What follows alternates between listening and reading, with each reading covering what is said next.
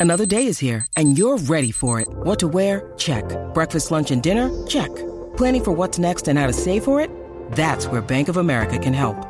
For your financial to-dos, Bank of America has experts ready to help get you closer to your goals. Get started at one of our local financial centers or 24-7 in our mobile banking app. Find a location near you at bankofamerica.com slash talk to us. What would you like the power to do? Mobile banking requires downloading the app and is only available for select devices. Message and data rates may apply. Bank of America and a member FDIC.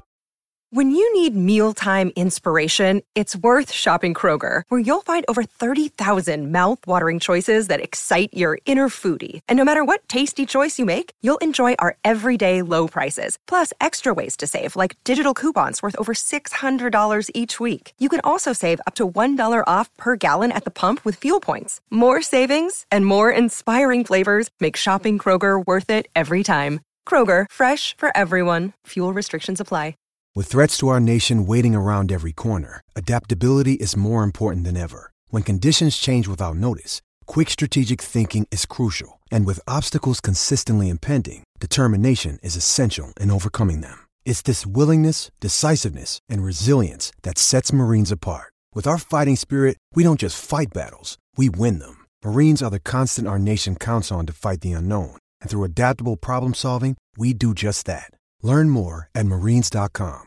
Hello, it is Ryan, and I was on a flight the other day playing one of my favorite social spin slot games on chumbacasino.com. I looked over the person sitting next to me, and you know what they were doing? They were also playing Chumba Casino. Coincidence? I think not. Everybody's loving having fun with it. Chumba Casino is home to hundreds of casino style games that you can play for free anytime, anywhere, even at 30,000 feet. So sign up now at chumbacasino.com to claim your free welcome bonus. That's chumbacasino.com and live the Chumba life. No purchase necessary. Group. Void prohibited by law. See terms and conditions. 18 plus.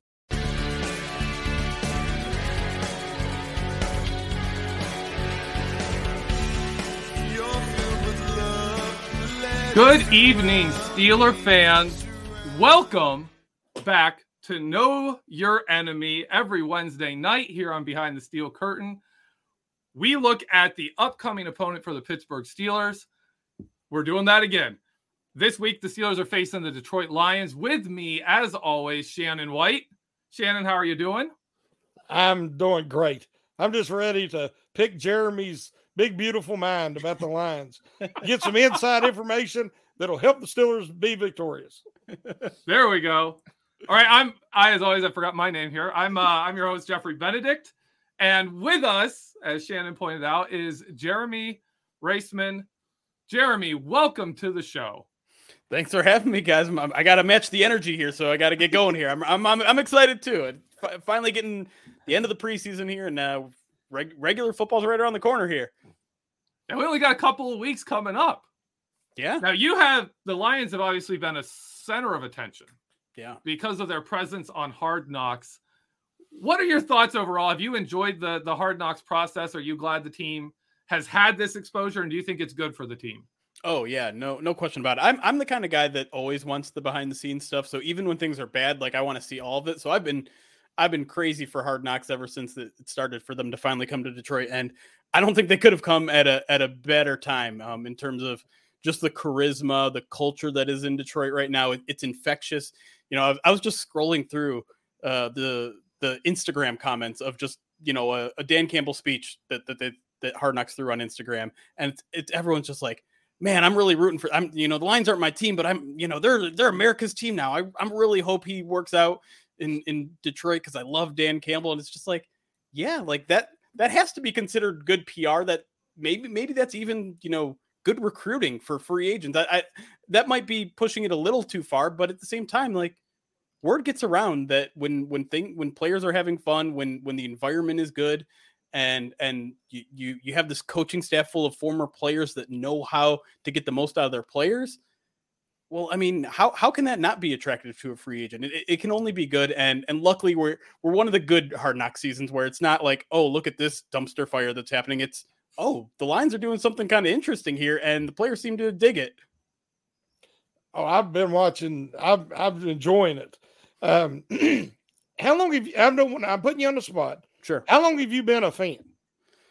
I mean, I, I was born and raised in, in Michigan in, in the Detroit metro area. So Mhm. born and bred, I'm, I'm I'm 36 years old now. So I guess you could say 36 years. Well, cool, cool. now, here's the thing. You know, Dan Campbell, you know, he's just still in the show. Mm-hmm. Everybody's enjoying it. He's coming in. He has to change the culture Yeah. of a team that's not only not won a Super Bowl, they have never been to a Super Bowl. Yeah. So you know, and they find unique ways every year to lose games, Yeah. and and and he realizes that. So the week prior to the preseason game, they lost eight preseason games in a row. Yeah. And he, you know, so preseason, most time you don't care that much unless you're the Baltimore Ravens and, you know, you won 20 some in a row, whatever. but he was like, we got to win the game. Yeah. I mean, at the end of that, of last night's show, you've seen how badly they wanted that. Yeah. And, but the week prior, they had a chance to win, and Boyle, the quarterback, fumbled the snap. And then the defensive back, Lewis, I think he was like a seventh round pick, Yeah. uh, trying to make the team. He dropped an interception. Both of them would have probably sealed the game. 100%. You know, I'm thinking, okay, what's he going to say?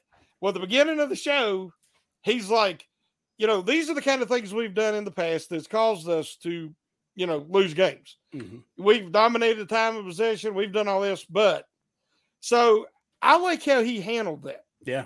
You know, he handled that in a way that he's saying this is not acceptable, but you know, we're going to move past this, and I'm not throwing anybody under the bus. You said it yourself. Tomlin walks that line uh, that I think Campbell's trying to do. I mean, he used to be the ex player. He's a huge dude, as Yeah. the guy said. You know, he's like Hulk Hogan, but but he uh, he he he's walking that line very well. Um, I have a feeling that that all you're hearing about in the area is just he's everybody loves him. I'm sure.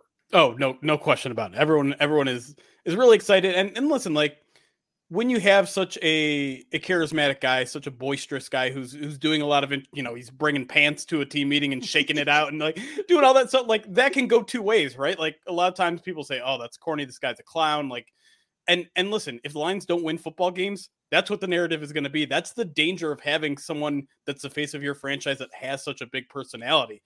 But everything seems to be headed in the right direction eh, when in terms of football. Like I know they only won three games last year, but they finished three and three down the stretch. It was it was an improvement, and and a good chunk of that improvement came when Dan Campbell decided to take over play calling, and you know he gets the mm-hmm, mm-hmm. kind of mo of just being an emotional guy, a, a meathead, whatever you want. It's also pretty smart at football. Like tight ends are very smart at the game. They have to do so much that they have to know so much about what happens in a football game. So, you know, with with the attitude, with like the the former player, with the the respect that he shows his players, and that that's the huge one, right? He's he knows how to respect his players around him. He knows how to push them without being disrespectful. Um, you, you can see how much his players matter to him. I think one of the most telling scenes in Hard Knocks so far came in the very first episode where they go live tackling. The first day of padded practice, they go live tackling. The practice doesn't go how he likes it. At the end, he pulls everyone in and he says, Listen, I know you guys think I'm crazy that we're going live tackling right off the bat, mm-hmm.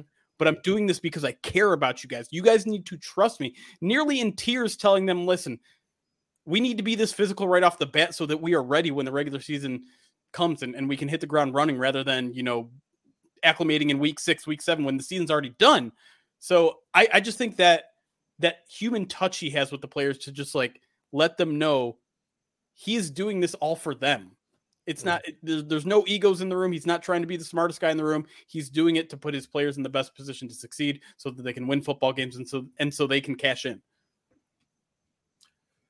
You mentioned all the former players as coaches. Yeah. Uh, one of the stars of of Hard Knocks has been Deuce Staley, yeah. who was an integral part of the Mhm. Steelers in 2004, Ben Roethlisberger's rookie season. Of course, you Mhm. have Antwaan Randle El, who threw that absolutely gorgeous touchdown in Yeah. Detroit to win to win the Super Bowl for the Steelers. How is this working out? I mean, you've got you got Mark Brunell, Aaron Glenn, you've got a lot of former players. And when when this coaching staff was being formulated, it kind of sounded to me like Dan Campbell was hearing all these people say, you know, about how there's so many players, and then all these players don't get into coaching. Like, where why aren't these players getting into coaching? And Dan Campbell was like, all right, I'll give you guys a shot. Is it working out? Because it seems it seems to be really interesting. It seems like the culture is fantastic, partly because of that. Sure. Uh, how do how do you see it internally? It, it's a really interesting thought experiment, and and we won't. I, I, can't say right now for sure it's working. It's not working because the Lions are such a really young roster that coaching is going to really really matter, and we're probably going to find out one or two year one or two years down the line whether this whole thing worked. But when you're when you're such a bad team and you know you're going to lose a lot of games, the one thing that could easily happen is that the coaches lose the trust, right? They, they I mean, if, if you're not winning games, it's simple. Like the players can very much turn on the coaches. But if those coaches have 10 years of experience playing football, well, suddenly they come with a lot more trust right off the bat. Mm-hmm. Like it's mm-hmm. much harder, I think, to lose that trust in a guy like Hank Fraley, a guy who was a 10 year center in this league, or, or, or, all the guys you mentioned.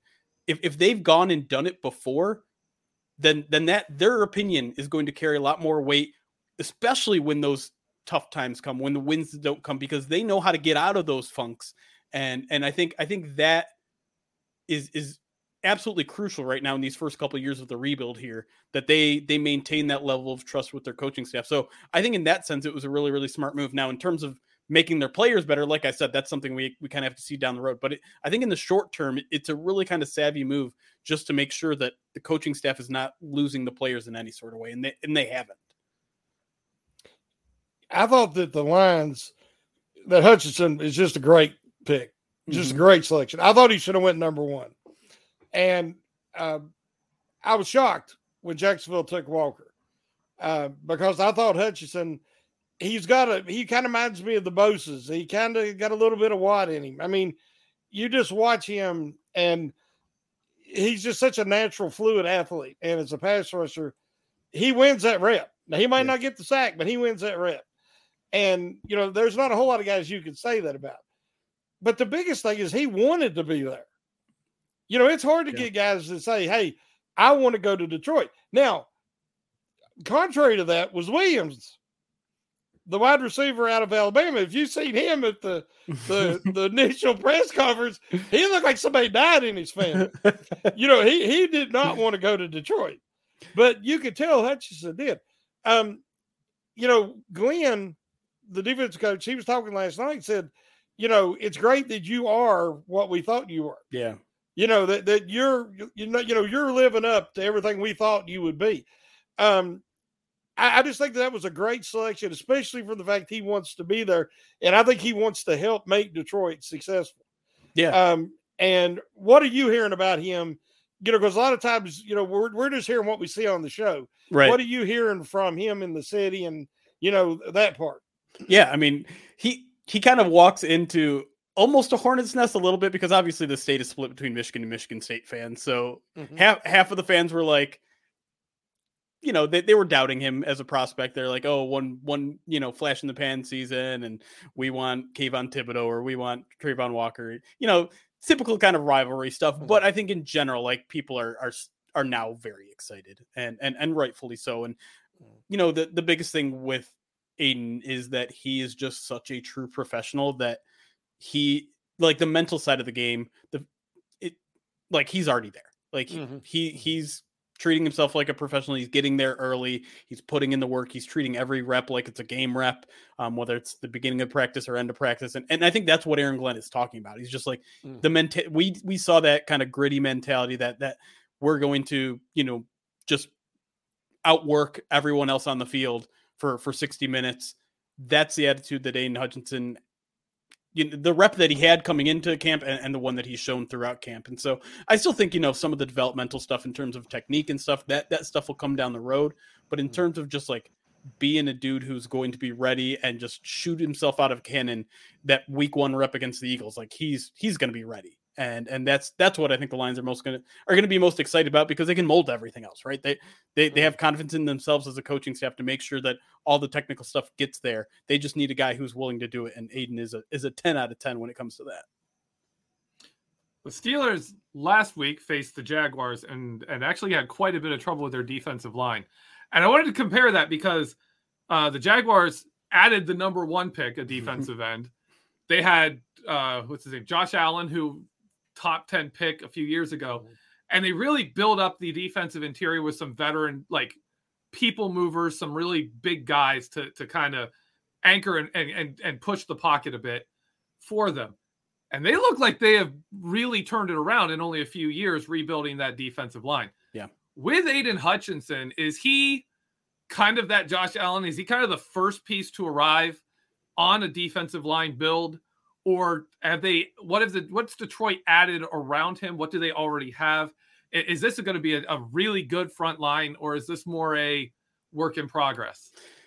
It's, it's kind of a tricky question to answer because I think if everyone was healthy, I think this would be a really good defensive line that that could be, you know, top 12, top 10 unit in the league because last year they drafted the interior guys. They drafted Alim McNeil, a nose tackle who's now playing a lot of three tech, who's just like he's 330 pounds and got a ridiculous first step. It doesn't make sense how quick he is. And so that's why they're putting him out on the three tech to just be huge, disruptive, and, and crazy. And then they also drafted Levi Onwuzurike out of Washington last year, a defensive tackle who is more kind of a three tech, a later three tech.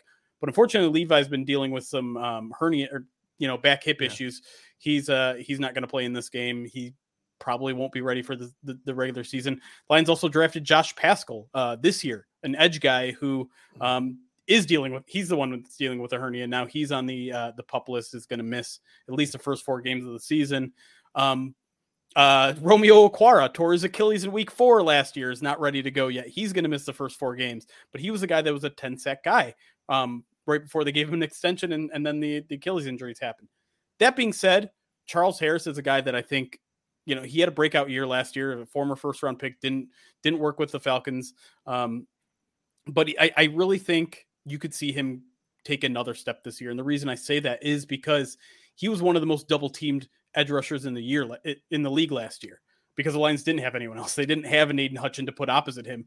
Now they do and so i think yeah. i think if you see a breakout season it, it might be charles harris as the guy to worry about a little bit more than aidan hutchinson while he kind of kind of gets his NFL legs. Um, so I, I, think, unfortunately, the rest of, of the depth is, is still kind of a work in progress. But if this if this unit was really healthy, I think it could be a really really good unit. Instead, I think it's probably going to be maybe a little bit below average. But don't don't sleep on those two edge guys because I think those guys are very talented. Okay. Well, me and you talked a little before we started the podcast about Malcolm Rodriguez, and he is my kind of linebacker. And uh, the Steelers have a guy similar. I don't know if you've been paying attention, but in Mark Robinson. Mm-hmm. Uh, and both guys are shorter. They're really stocky, stout, uh, aggressive, got a, a natural feel. Uh, uh, just they play angry. Yeah. And and I've been watching Rodriguez on Hard Knocks, and he he's the real deal. When when I was I was got fired up, things that fire me up ain't always the same thing. It fires other people up. But when the position coach, I can't remember his name, was like, well, you know, you're going to be a starter. And this was prior to the second game. Yeah. You know, they're they're already telling him, you know, you've earned it. Yeah. And, you know, they're not they don't care about draft position, they don't care about salary. They they want the best guys out there. That's what that's how you develop a winning team. Right. And then that makes them other guys in the room, they're like, okay, you know, he's putting that intensity out there. We need to do the same. Yeah. He's leading by example. But that little burger, he is he is one tough little ball player.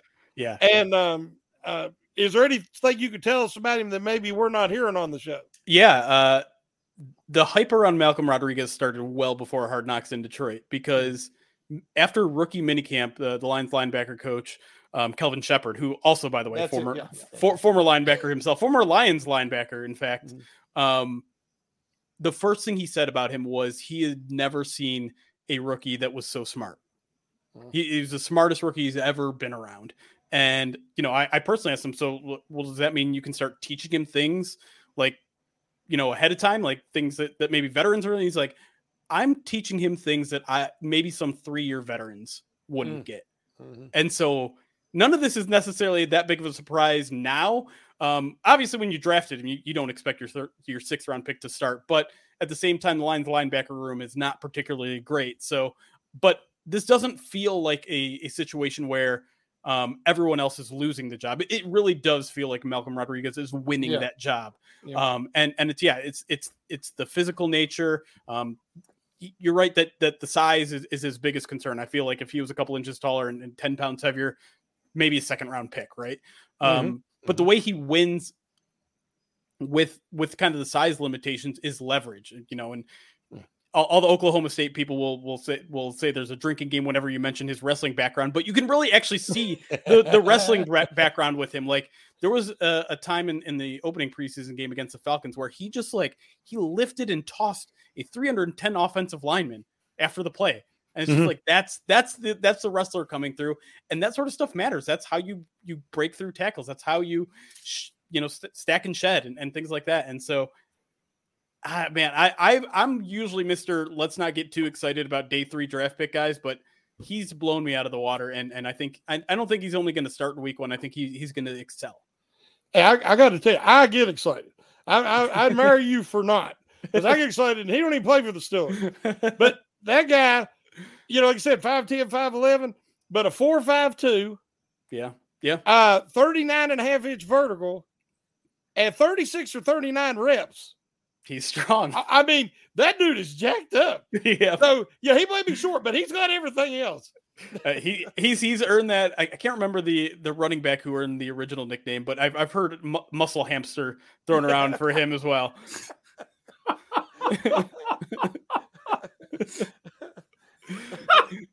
I'm sorry. That wow. It's a great nickname. I've great never nickname. heard anyone called a muscle hamster, but that makes so much sense. That's fantastic.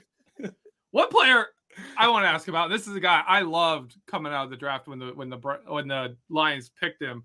Is uh Jeff Okudah? He Mhm. was drafted very highly. Hasn't really shown up. He's been dealing dealing with injuries.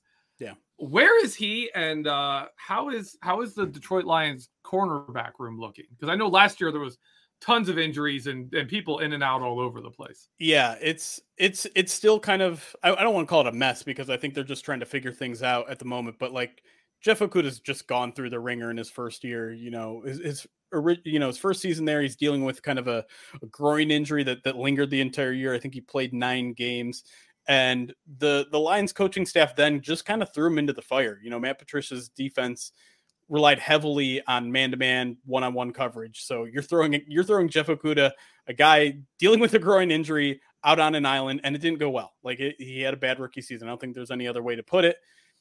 You know, we you get into year two, everyone's all optimistic. He's looking really good at camp and, and thrilled. He's with Aubrey Pleasant and, and Aaron Glenn, two guys have played at this game and, and are viewed as very smart, very good coaches. Then week one, he gives up a big play. He comes back with a PP, PBU, and then in the third quarter tears his Achilles, loses him for the rest of the season. And so it, it's a horrible start to this guy's career, and he's worked his butt off to get back to the Achilles. Like we saw Cam Akers and, and what he did with the, the Rams in terms of getting back from this injury. Jeff Okudah's done just about as good as that. Like he he hit the ground running when training camp started. They they took the training wheels off. He he was a full full go, and you know you you can still see him learning the position though. It, it's he's still essentially a rookie in, in a lot of ways. So I don't think he's going to come out in week one. It looks like he's probably going to like they they didn't even hand him the, the starting job this training camp. You know he's he's competing against Will Harris, a, a former I want to say fourth round pick uh, who played safety, now converting to to corner. So. They're, they're, they're challenging him while also kind of rewarding all of the work he put in just to get back on the field but it's going to take some time and so he's he's kind of set up to be the number two, I would say. Number one guy is Amani Oruwariye, a former fifth round pick who who took some big steps towards last year. Um, he's in a contract year. I, I would say he's not an above average number one, but you know, I would say he, he might be an above average number two, but they got him playing the one just because they're they're a little they're a little thin on their their depth and, and top end talent there. I think that's a position they might hit hard in future drafts, but they're still figuring it out. And Jeff Okudah is a guy that I I'm very much rooting for, even as a as a former Wolverine myself. I, I can't help but root for Jeff Okudah just because he's an inspirational story. Like and and it's it's it sucks for a guy like him who comes in with such high expectations to experience what he did in the first two years. But if he can turn it around, man, it'd be it'd be a heck of a story, and and he's put in the work to do it.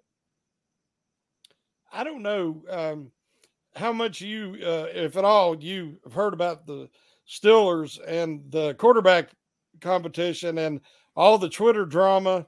Uh, you know, uh, uh, the incumbent, the guy back from last year, Mason Rudolph. You know, and and and some people love him and and some people hate him and and a lot of people just indifferent. But just a couple weeks ago, everybody's looking at Hard Knocks and they see Jared Goff and they don't really see anything behind Jared Goff. Yeah. So then you start hearing rumors that the Lions might be interested in trading for Mason Rudolph. Right. Now, usually that could just come up from somebody on Twitter, just throw some, you know.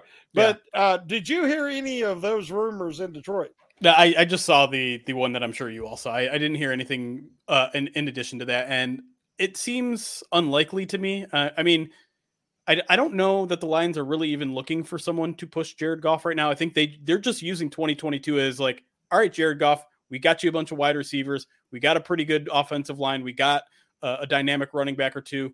This is on you. Prove to us that you can be our quarterback of the future.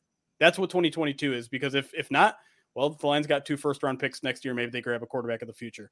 Um, I think what they want out of their backup quarterbacks, and yeah, I mean, sure, you'd like someone to, to be able to step in and, and win a game, um, but you also want someone who who knows the offense and can feed Jared Goff information. And so bringing someone in like Mason Rudolph at this point in the offseason, I mean, Mason Rudolph is going to have to have a month to learn the offense himself. And how Mm-hmm. how can that be helpful to Jared Goff in any sort of way? Um, I I don't think it can be. And you know, no no offense to Mason Rudolph, but we got a pretty up close look at him, and he couldn't beat a pretty bad Lions team last year in Pittsburgh. Uh, so I have personally not much interest in, in bringing Mason Rudolph in. Yeah, that that game, the overtime period of that game was painful because it was like both teams were like, "No, seriously, Yeah. you guys win this game," and they were like, "No, No, no, we don't want to win this game. You please win the game." It was so bad. I I, I went on a rant that week about I, I'd rather give both teams losses than watch overtime. right? And listen, Like- the, the Lions were what I think 0 and 8 or 0 and 9 at that point, and just starved for a win. And to come out of that with a tie somehow was not satisfying at all. Like we did, like that. There's that zero is still there. Yeah. Yeah, it's, it's I uh tie tie's great on my nerves more than a loss. Like you tried, you failed. But it's like you tried, but you didn't fail, but you didn't succeed. You just you just wasted everyone's time. exactly. That's all you really did. yes. You played you played an even longer game and nothing occurred. Thank you for that. That was great. Uh going you you mentioned the receiver core. Uh last year the receivers uh, Lions obviously didn't have much. What have they added to that room? And what do you expect this year to see from the receivers? I, I think what you'll you'll see is more deep balls. Um, the Lions were, were one of the the lowest teams in terms of uh, aDOT, you know, average distance of target and things like that. Um, in terms of what they added, so they added Josh Reynolds mid-season last year, and that kind of that that was part of the the spark of, of the turnaround where you know the Lions, like I said, went three and three down the stretch. The offense looked much better. Jared Goff looked looked much better, and you know he he he has a rapport with Josh Reynolds, um, going back to both their days in Los Angeles, and so he's going to start as the number two. Um, the, the big addition, I, I should say, there are two big additions. The first we'll see right away in, in DJ Chark, free agent addition. They signed him to a one year deal. Uh, a guy that was very, very unhappy, as a lot of people were in Jacksonville last year. Um, seems to be in a much better place mentally, but he's also coming off a broken ankle, so he missed almost all of last year. So all of the drama that he experienced with Urban Meyer was as an injured player. Um, but yeah, he seems, um, he, you know, he's definitely got a, a locked in chemistry with with Jared Goff. The two trained in the offseason, all that sort of stuff, and and you know he. You look at his skill set, like he's just blazing fast. I think you, you think of him as, as kind of a tall, maybe contested catch receiver, but he can run. And and I think that's that's gonna add a lot. And then, you know, Amon-Ra St. Brown, a guy who came on like crazy towards mm-hmm. the end of last year. I'm sure anyone who plays fantasy football either loves Amon Ra if he was on their team or hates him if they had to go up against him because he, I mean, I think he finished the, the, the season with, with, I want to say six straight games of eight catches or more or something like that. Just incredible pace. And it doesn't seem to be like that's, that that's a flash in the pan thing. He's another guy who's just like, his work ethic is is ridiculous. Um, he, he catches 202 balls out of the jugs machine after every single practice. Um, and so he's he's going to continue, I think, his rise to stardom. And then obviously Jameson Williams, we, we talked about him, first round pick. He is going to start on the NFI list, which means he's going to miss the first four games. I wouldn't be surprised if we don't see him until November. Um, but once he comes, then you got another deep ball candidate. And so I, I think the, you know, considering this is a team that that started, you know, their their idea of number one and two wide receivers going into last year was Tyrell Williams and Breshad Perriman, two guys who, if I'm not mistaken, are not on an NFL roster right now. Um, so it's a much improved unit. I think it, it will only get better once everyone is healthy. But it's a much improved unit, and I think it's going to open up the passing game a little bit. And so we're, we're going to see them push the field, the ball a little bit more downfield than they did last year. This last, this third preseason game is always, you know, so important to them, them guys right on the fringe. Yeah. You know, and uh, the Steelers, you know, they have their guys that that need a big game to solidify that that roster spot.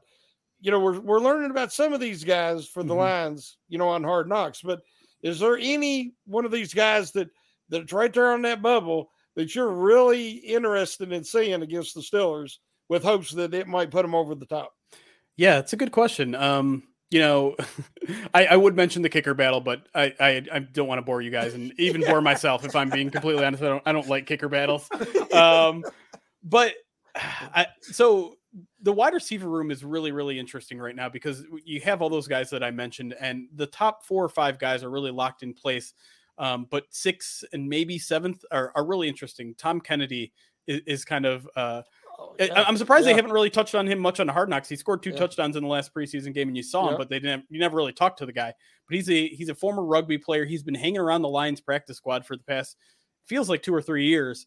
Um, but he had 100 yards in, in the in the opening preseason game. Mhm. He has the two touchdowns the next game, and he's a guy who he's he's small. It, he really seems like a limited guy in terms of what he can do because he's just he seems like a pure slot. But they've been really giving him more and more opportunities to prove himself, play on the outside, play some special teams, and he's met every single challenge. And he it, it's for a while he screams like that one wide receiver who just pops off in in the fourth quarter of every preseason game, and everyone Mhm. gets really excited, and then he gets cut and whatever. But this this year feels a little bit different. It feels like he's added it a little bit to his game, and he could really challenge for a spot. And then the other uh, guy I think who might challenge a spot for there as well is Maurice Alexander, uh, a guy that they added very recently, but he was kind of I I don't want to say a star in the USFL, but very efficient in the USFL. And where he really stood out was uh, kick and punt return. And Mm. last week he had I think a 40 some yarder and a 50 some yard kick return uh, against the Colts. And so suddenly he's on the Lions radar because they don't really have a standout kick or punt returner. Mhm. So, um, you know, that's probably something to watch on, on Sunday. If the Lions get a big kick return or a punt return, uh, it could mean good things for Maurice Alexander.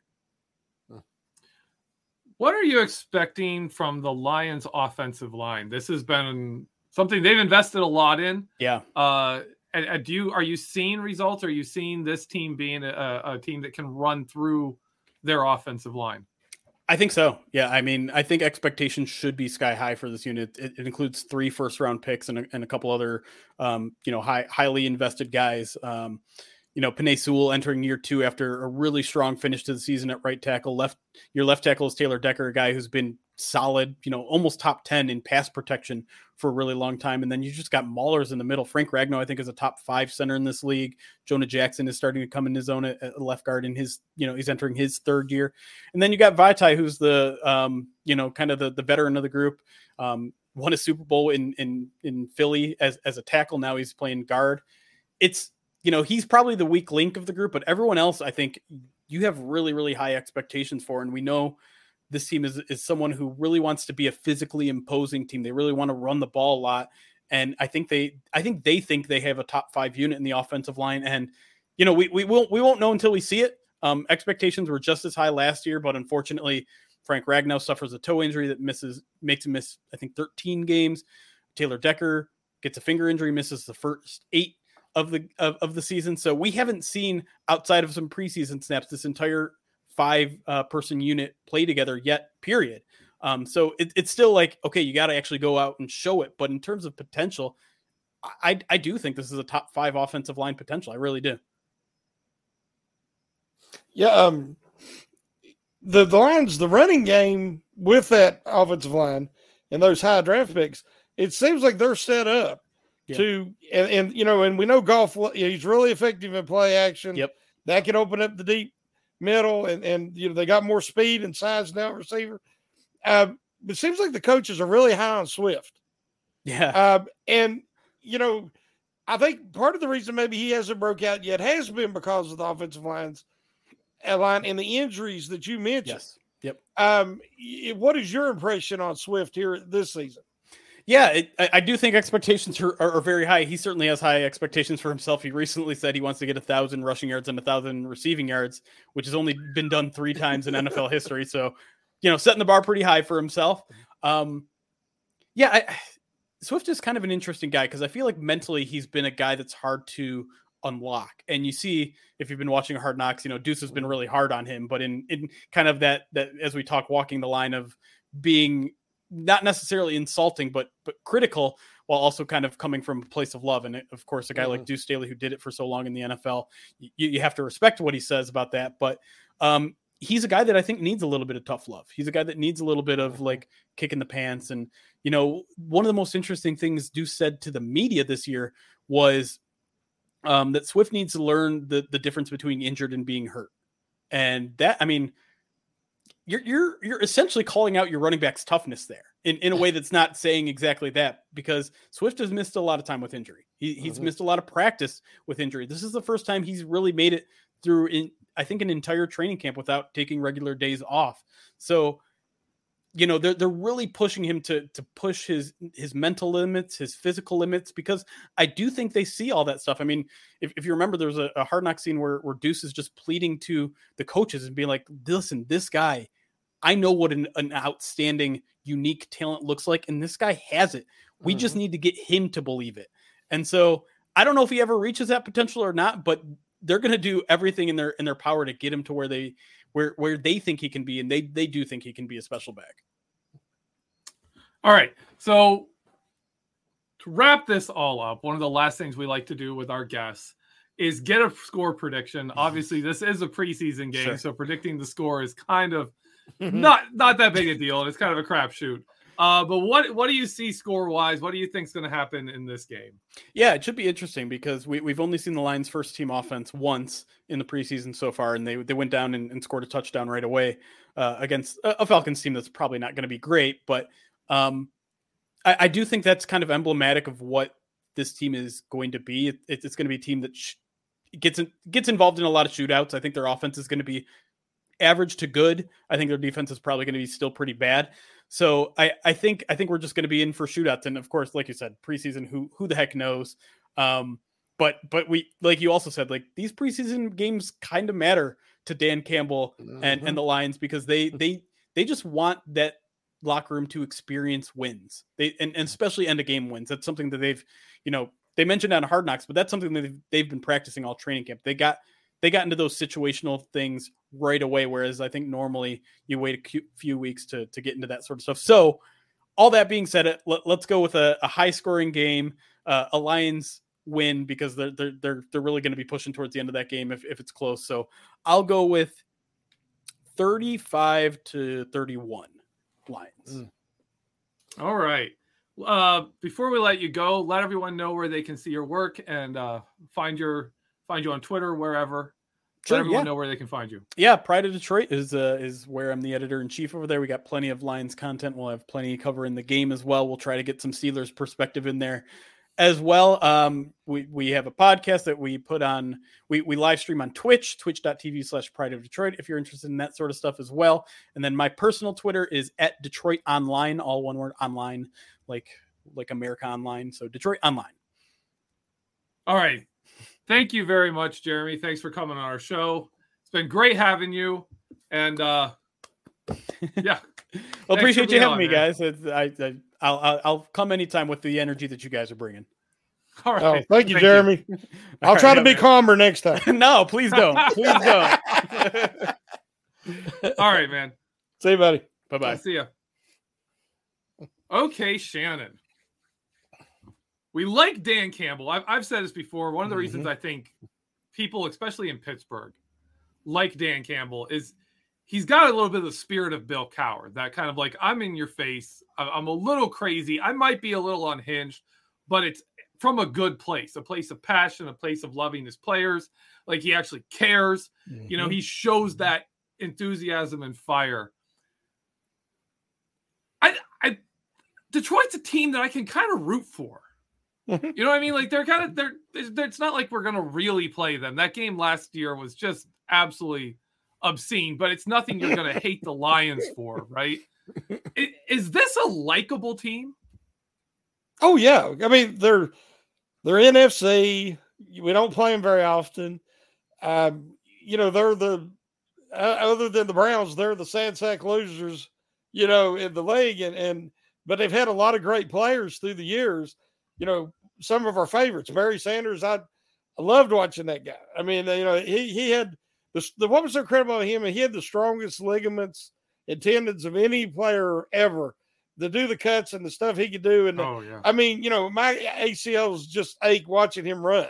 And uh, Calvin Johnson and Sims Oh, yeah. back in the 80s, and just to get so many players, but they've never had any sustained success. Their fans are loyal. I mean, it's one thing if your team has won at least one Super Bowl or is, you know, hasn't had a losing season since 20, 2003. It's one thing to be a Steeler fan, but to be a Lions fan, to be a Browns fan, or, you know, even the Bengals got to experience some winning last year. Um, you know, I, I yeah, the, the Browns, there's no reason to not like them. And, you know, I think we all kind of secretly root for them when they're not playing the Steelers.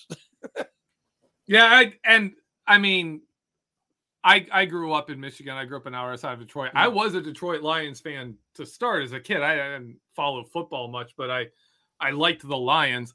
Uh, that all changed when I moved away, but uh, I I naturally kind of just keep an eye on them and watch them, and I I like Mhm. when they do well. Especially for me, one of the big memories of Detroit as a Steeler fan is that Super Bowl where you know they absolutely embraced Jerome Bettis coming back for that Super Bowl. It, it was a great experience. Great job by that city, and I, and I think you know Pittsburgh can also relate a little bit better to Detroit than a lot of other cities as a as a manufacturing industrial yeah. city, blue collar stuff. Mhm, Like I think I think there's a little bit of a connection there. I always like Detroit. Uh, I might I still take my family back to Michigan, probably every couple of years. Just that Mhm. was where I grew up. So for me, I love these games. I love seeing the Lions. Uh, well, we're- all the same at thanks at Thanksgiving. We all want to see Dallas lose, and you want to see Detroit win.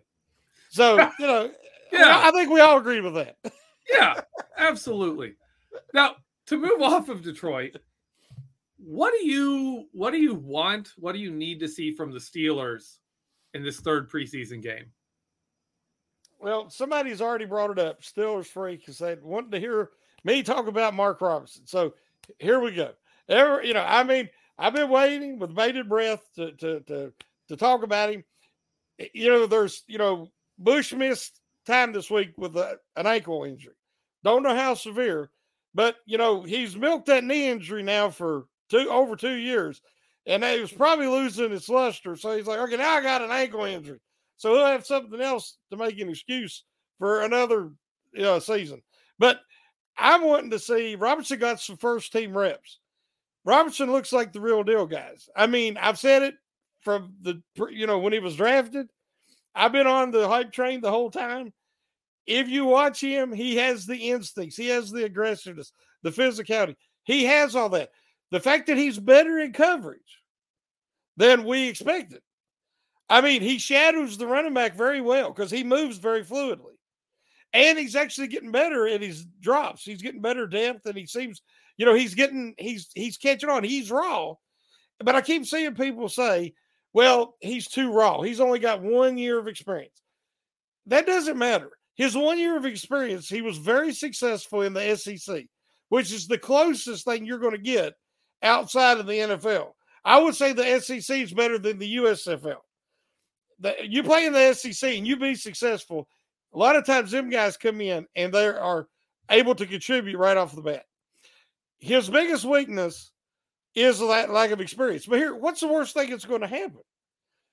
I mean, he, he's going to make rookie mistakes, but he's also going to make some huge hits, and his intensity is contagious. He, the other guys will feed off of that. You know, remember when Spillane blew up Henry at the goal line in that game, and that fired the whole defense up. You know, it, it's it, it's contagious that type of physicality and that type of effort. Okay, you say, well, you know, he's just too raw. He's too raw. Well, what's the alternative? To watch Bush run around and try to avoid contact? He ain't doing anything. He's not making any impact. And then you have Robert Spillane, who I love the dude. He's got all the heart in the world, but he just does not have the athleticism. He can play the run unless he gets outside. But when he's in coverage, every time he's in there and it's, you know, they're going to pass the ball, we look at each other and we're like, oh boy, they're going to get somebody matched up on Spillane and this is the first down. And it happens every time. He can't help it. You know, he has those limitations. He could be special teams guy, he could be a backup, goal line guy, whatever. But Robertson, of the guys they have currently on the roster, I want to see him in there with Miles Jackson. Miles Jackson was aggressive. He played dominant against Jacksonville in his short time in there because he was fired up to play his former team. And I loved how he played. And he has those instincts and that aggressiveness, and so does Robinson. Robinson will make mistakes, guys. We accept that. But I believe that he could contribute this year, even though he is inexperienced. What you're what you're looking for is Mark Robinson getting first team reps with the Steelers defense. Exactly. That's what you're looking to see. Yep. Yep. Okay. I, I gotta say he did move up in that second game. He was down below Buddy Johnson. He was up. He came in right after Robert Spillane did uh, against the Jaguars. Ah, man, I think it would be hard. I, I don't think the way the Steelers run that depth chart, you would see Mark Robinson leap over Robert Spillane. I I just I don't see that. I I'm not going to totally disagree with you. Uh, Dave Schofield and I did a vertex on Mark Robinson. I went through that entire Jacksonville game, every snap he was in, looking for a play he got beat in coverage. Hmm. And the best I can tell you is the backup quarterbacks for Jacksonville were throwing outside. They weren't really attacking the middle much. But Robinson, the, the best I can tell you is there are plays where he looked like he was a bit confused. Hmm. And there were plays that it looked like he did exactly what he needed to do. There were plays he dropped into coverage and the quarterback read that guy and went away from him. Robinson was in coverage. Hmm. Uh, you know, it's it's backup quarterbacks. That doesn't mean the same would happen if it was a starter. Mm-hmm. You know, he wasn't in there against Trevor Lawrence, but I agree with you. I I I think the guy's earned that shot. I just don't know if he's gonna get it. The well, way he might the Steelers not get like it. to run their depth chart. He might not get it right off the bat. That's why I want to see him with the first string in the preseason game. Yeah. And then see, show what he can do. Then he continued to learn and get some spot, you know, snaps in the regular season as he learns. Because what's going to happen, guys, is Bush is still going to be lackluster. He don't care, and he's it's going to show. It's going to bleed into the regular season. Spillane will continue to get torched on passing downs or in coverage. Buddy Johnson looks lost and clueless, and I mean I was rooting for the guy, but yep. he, you know he just looks like he has no clue what his assignment is. So that leaves Robertson. So I think that by process of elimination, he is going to get some play in the actual defense this season, especially as he gains more experience. But that's what I want to see in this preseason game is how would he look next to Myles Jacks? I'd be interested. They could give Myles Jack the day off and put Devin Bush and Mark Robinson out there. Put the two contrasts together. The guy with all the talent and all the coverage ability, and the guy with all the the, the fire in his belly. Yeah, yeah. To see how they do. Let them play it out. Uh, one thing I am looking for, uh, I I had a film room come out today. I I wanted to do a film room on Kenny Pickett. He played so few plays. I was like, that's great. I can really dig into like a, a small set of plays. Yeah. Really look at them. You know, it'd be great. Uh, it it was shocking to me when I looked at it because Kenny Pickett. I was expecting to see high level game manager, right?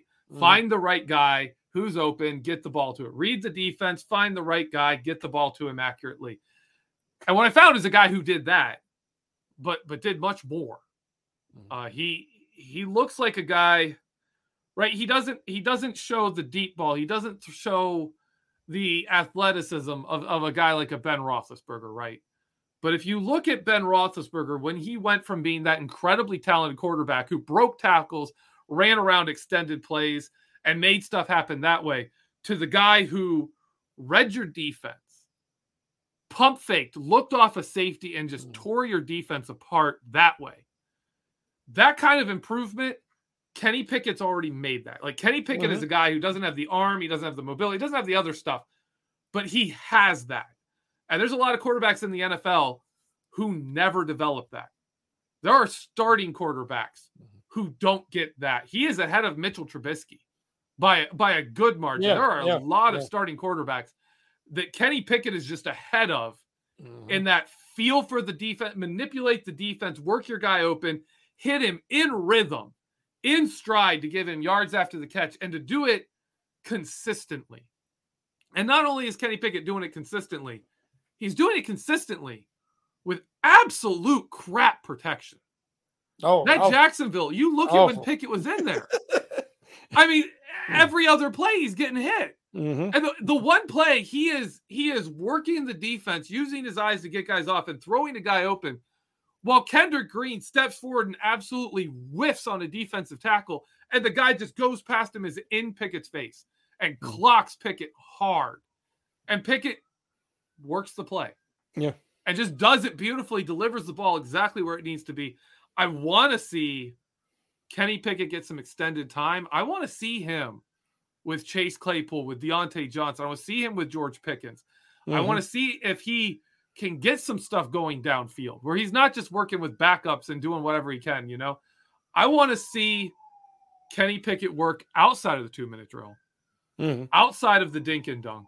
I want to see him get a real, real chance to earn the starting job. I don't believe, in my opinion, you can't you can't overvalue four weeks even sitting on the bench watching real NFL defenses, talking to the quarterback who's in there experiencing, going in the film room, looking at what happened, looking at the next group, and really giving a quarterback some time to adjust to that. Like even two, three, four weeks, right? I think that's invaluable. But I think at this point, we're looking at a Kenny Pickett being the starter on this team sooner rather than later. And mm-hmm. I really want to see the Steelers invest in taking that look and seeing Kenny Pickett in this game because, man, what we've seen of him Mhm. is impressive. I also want to see a lack of Kendrick Green. That's the other thing I want to see. Yes. I want to see Kendrick Green. that brings me to something that I wanted to definitely talk about tonight with you because I think me and you are on the same page. I don't know if Yeah. you've seen any of me and Dave Schofield's conversation today because we had talked about back at the beginning of training camp. So many of these Steelers offensive linemen have position versatility, and I wanted Yeah. to see them through the early stages of camp and maybe even the first preseason game switch more and a core four and let them get some time at both sides in case there's an injury and you have to switch somebody. I wanted to see Daniels and Dotson get the switch, and Cole can play any of the three interior spots just like Daniels can. Right now, it's not working, and some of the guys do not look comfortable at all. Now, I believe that's the new technique that's being taught, and I think that that's why we're seeing these struggles. But you remember, because we talked about it often that year, Kevin Dotson was a right guard. He was the right Yep. guard all through college. He his Yeah. best football, in my opinion, was his rookie year when he filled in for David uh, DeCastro. Mm-hmm. Though when they switched him to the left side, it took him a while to get better. And then last year he started to get better and a little more comfortable. But to me, he's always looked better. He's never looked as good as he did as that rookie on that right side. Now I know they got a different blocking scheme now and everything, but I understand that.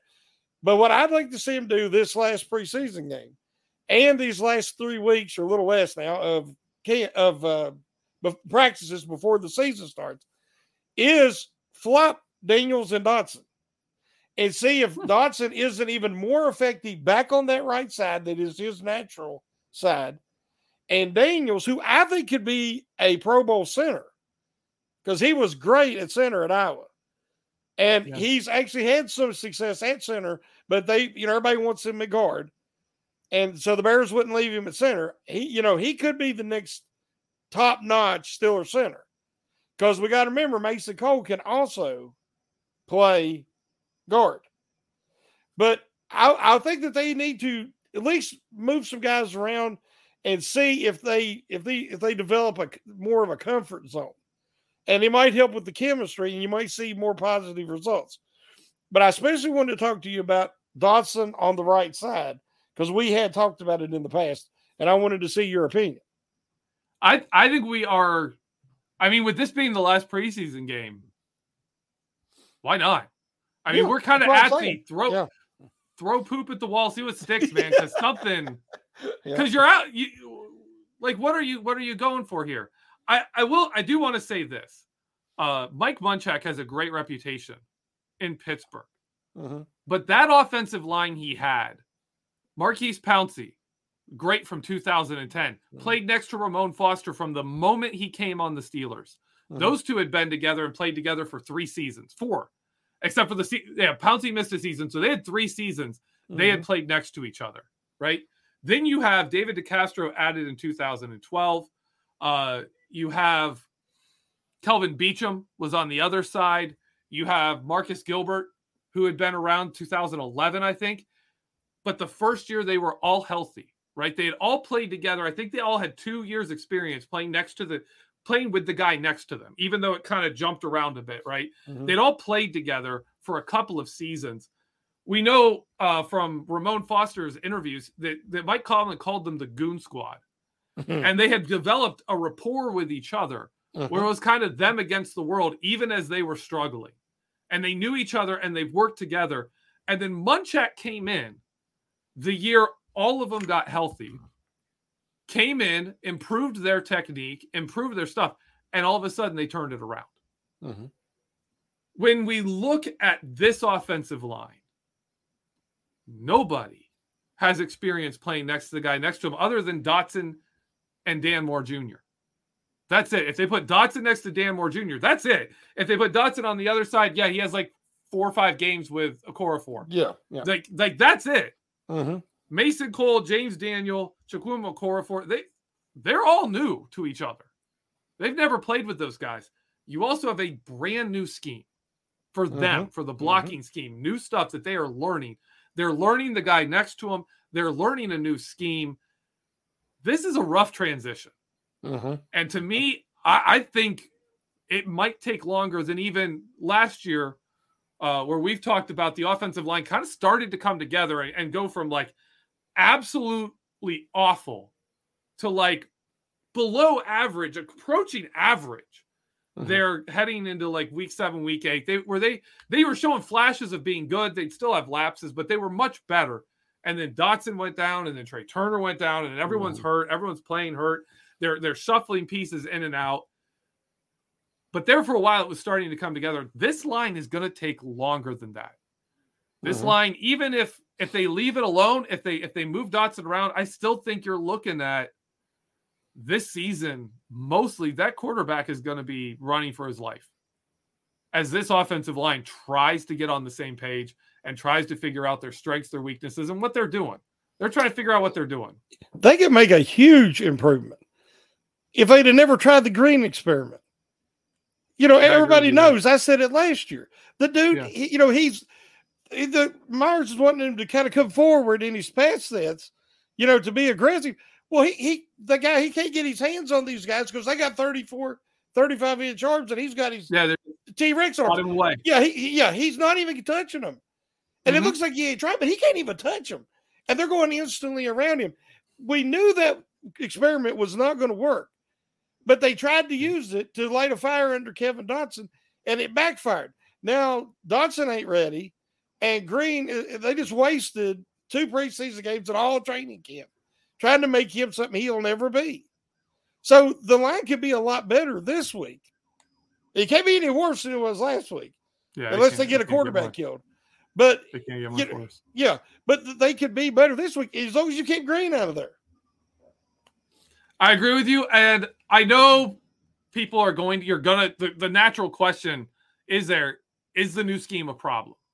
Right? We've seen Kendrick Green flop at it. We've seen James Daniels struggling with it. Mm-hmm. If you want to see the reason the Steelers believe in the scheme, look more at Dan Moore Jr. when he does a more aggressive set, but especially Chukwuma Okorafor. This Yeah. Pat Meyer has done wonderful things for him when he is doing those aggressive sets. It's beautiful. When Chukwuma Okorafor does it, it mm. works. It works really well. These other guys, they're learning it. They're messing up. Maybe it'll take time. Maybe they're going to have to back off on that a little bit with them. Because if you notice, it's not all of them being aggressive at the same time. Mhm. It's a, it's like a, it's like a stagger try and catch people off guard and win a rep type of thing, uh, just by catch it. It works. Uh, if you look at the co- teams he coached, they have incredible success against TJ Watt, and TJ Watt hated playing those guys. You watch him play against those Pat Meyer teams, like those the Chargers games. He got visibly frustrated in those games. Mhm. TJ Watt was getting visibly frustrated because randomly, like how he likes to set up his moves, Mhm. and a guy just boom, they're changing when they're hitting you. They're changing their blocking angles. They're not allowing you to set up your moves and do the things you want to do. And, and they're being more physical. They're being more aggressive. You're getting held more. You're getting stuff, and they're getting away with it. Very frustrating for TJ Watt. There's potential in this offensive line system, Mhm. And it is paying off for some of the players. It is clearly not paying off for some others, and they're going to have to work through that. And we're going to have to see how it works out. Well, you look at Moore, you know, Moore showing improvement and he looked a lot better at camp based on all reports. But in the two preseason games, he's not getting bull rushed like he did last year No. because he is being more aggressive. But he's getting beat with a quick outside move. He's getting beat around the edge because he's, you know, instead of he was dropping back really fast and that wide, he's not doing that. And and now he's struggling with speed more than he did last year. So it's Yeah. an adjustment period. I, you know, we understand that. But a lot of these things that that we've just talked about, I think if they would have really, they just took the guys into camp and then here's your position. They just put everybody in a set position and thought that was the way to go. And I think that they should have, you know, moved them around a little bit and see who shined at what position. You know, make them kind of earn it a little bit. And Yep. and I think they would be a little farther ahead if they'd have done that. Yeah. I agree with you. We'll we'll see how this goes. I mean, right now, lots of question marks on that offensive line. And I don't think I, I think my, my my takeaway from this is this is something we're going to be dealing with all season. Uh, we're going to be looking for not. improvements from this offensive line. It's going to be slow. Yeah. It's going to take time. Hopefully, the quarterbacks are still alive uh, by by the end of the year.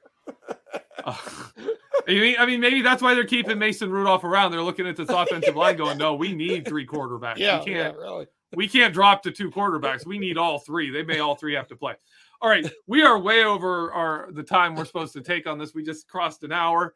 So Shannon, I want you to let us know what's coming up. Let everyone know what they can expect from you. Uh, here coming up. Yeah, well, I have uh you know this week's uh, rookie review article, and uh, that may be uh, dropping tomorrow. I'm not positive, but uh, you know they there was some uh, some plus performances, and then there was some um, you know that, that didn't quite live up to expectations. But um, I, I think it was it was uh, fair, and we we learned a little bit more about each rookie. So uh, check that out, and like I said, it might be posted tomorrow. So. All right. Uh, for me, I had the film room I did on Kenny Pickett came out today. Uh, check check that out. If, if you're if you're a Pickett fan, if you're wondering what's special about Kenny Pickett, why people are excited about him, really check that out. That's that that that film room was something else for me. Uh, and man, like by the end of that film room, I was being very careful because I was getting excited. And when I get excited, I get I get you know I'm getting Mhm. I'm getting pumped. It's preseason. It's time to get super excited and ridiculously optimistic. And I'm out here comparing him to, to Joe Montana and and a young Tom Brady out there. So you know, in my head, that's where I was going with this Kenny Pickett film room because really, man, he looks impressive. He looks Mhm. so good in that in those clips from that game. And it was every single play he was in. There wasn't a single throw that was bad. That's that's something that stood out to me. I- It was like uh it might have been on Chris Carter's podcast where he was talking about there's not a single bad throw Kenny Pickett's thrown. Mhm. Go through all of his throws this preseason. There isn't one of them you can look at and say, well, Kenny wants that one back. Mhm. Isn't it? There's not a single one. Mitchell Trubisky, you have him. You got him with Mason Rudolph. Mhm. Trevor Lawrence, you could do that with him. Kenny Pickett, you don't have one. Mhm. It's crazy. Anyways, back get getting. Going to talk too much about him now. Uh, but outside of that, uh, we were talking about Mark Robinson. The Vertex Dave Schofield and I did on on Mark Robinson is coming out. is going to be a good one. I, I went through that entire film and looked for his worst coverage snaps. Uh, they are in there, so you you can see that he's even when he's not even in his weakest area, he's not that bad. Uh, Mhm. At least for preseason. So check that out. Whew, that's our show for tonight. Uh, I want to thank our guest. I already forgot his name. Jeremy. Jeremy Rice. Reisman. Yes. Right. Yeah.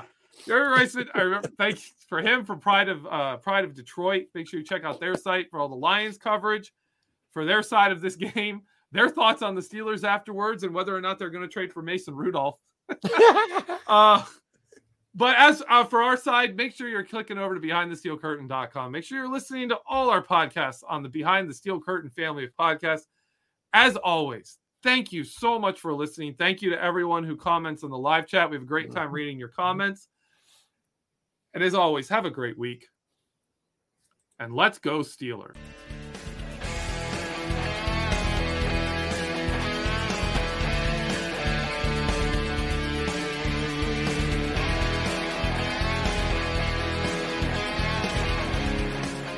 With the Lucky Land slots, you can get lucky just about anywhere. This is your captain speaking. Uh, we've got clear runway and the weather's fine, but we're just going to circle up here a while and uh, get lucky. No, no, nothing like that. It's just these cash prizes add up quick. So I suggest you sit back, keep your tray table upright, and start getting lucky. Play for free at LuckyLandSlots.com. Are you feeling lucky? No purchase necessary. Void where prohibited by law. 18 plus terms and conditions apply. See website for details. It's time for today's Lucky Land horoscope with Victoria Cash. Life's gotten mundane, so shake up the daily routine and be adventurous with a trip to Lucky Land. You know what they say. Your chance to win starts with a spin. So go to LuckyLandSlots.com to play over 100 social casino-style games for free for your chance to redeem some serious prizes. Get lucky today at LuckyLandSlots.com. Available to players in the U.S., excluding Washington and Michigan. No purchase necessary. VGW Group. Void where prohibited by law. 18 plus. Terms and conditions apply. Lucky Land Casino asking people what's the weirdest place you've gotten lucky? Lucky? In line at the deli, I guess? Aha, in my dentist's office. More than once, actually. Do I have to say? Yes, you do. In the car before my kids' PTA meeting. Really? Yes. Excuse me, what's the weirdest place you've gotten lucky? I never win and tell. Well, there you have it. You can get lucky anywhere playing at LuckyLandSlots.com. Play for free right now. Are you feeling lucky? No purchase necessary. Void where prohibited by law. 18 plus. Terms and conditions apply. See website for details. Judy was boring. Hello. Then Judy discovered ChumbaCasino.com. It's my little escape. Now Judy's the life of the party. Oh, baby, mama's bringing home the bacon. Whoa, take it easy, Judy. The Chumba life is for everybody. So go to ChumbaCasino.com and play over 100 casino-style games. Join today and play for free for your chance to redeem some serious prizes. chumba ChumbaCasino.com. No purchase necessary. Void where prohibited by law. 18 plus. Terms and conditions apply. See website for details.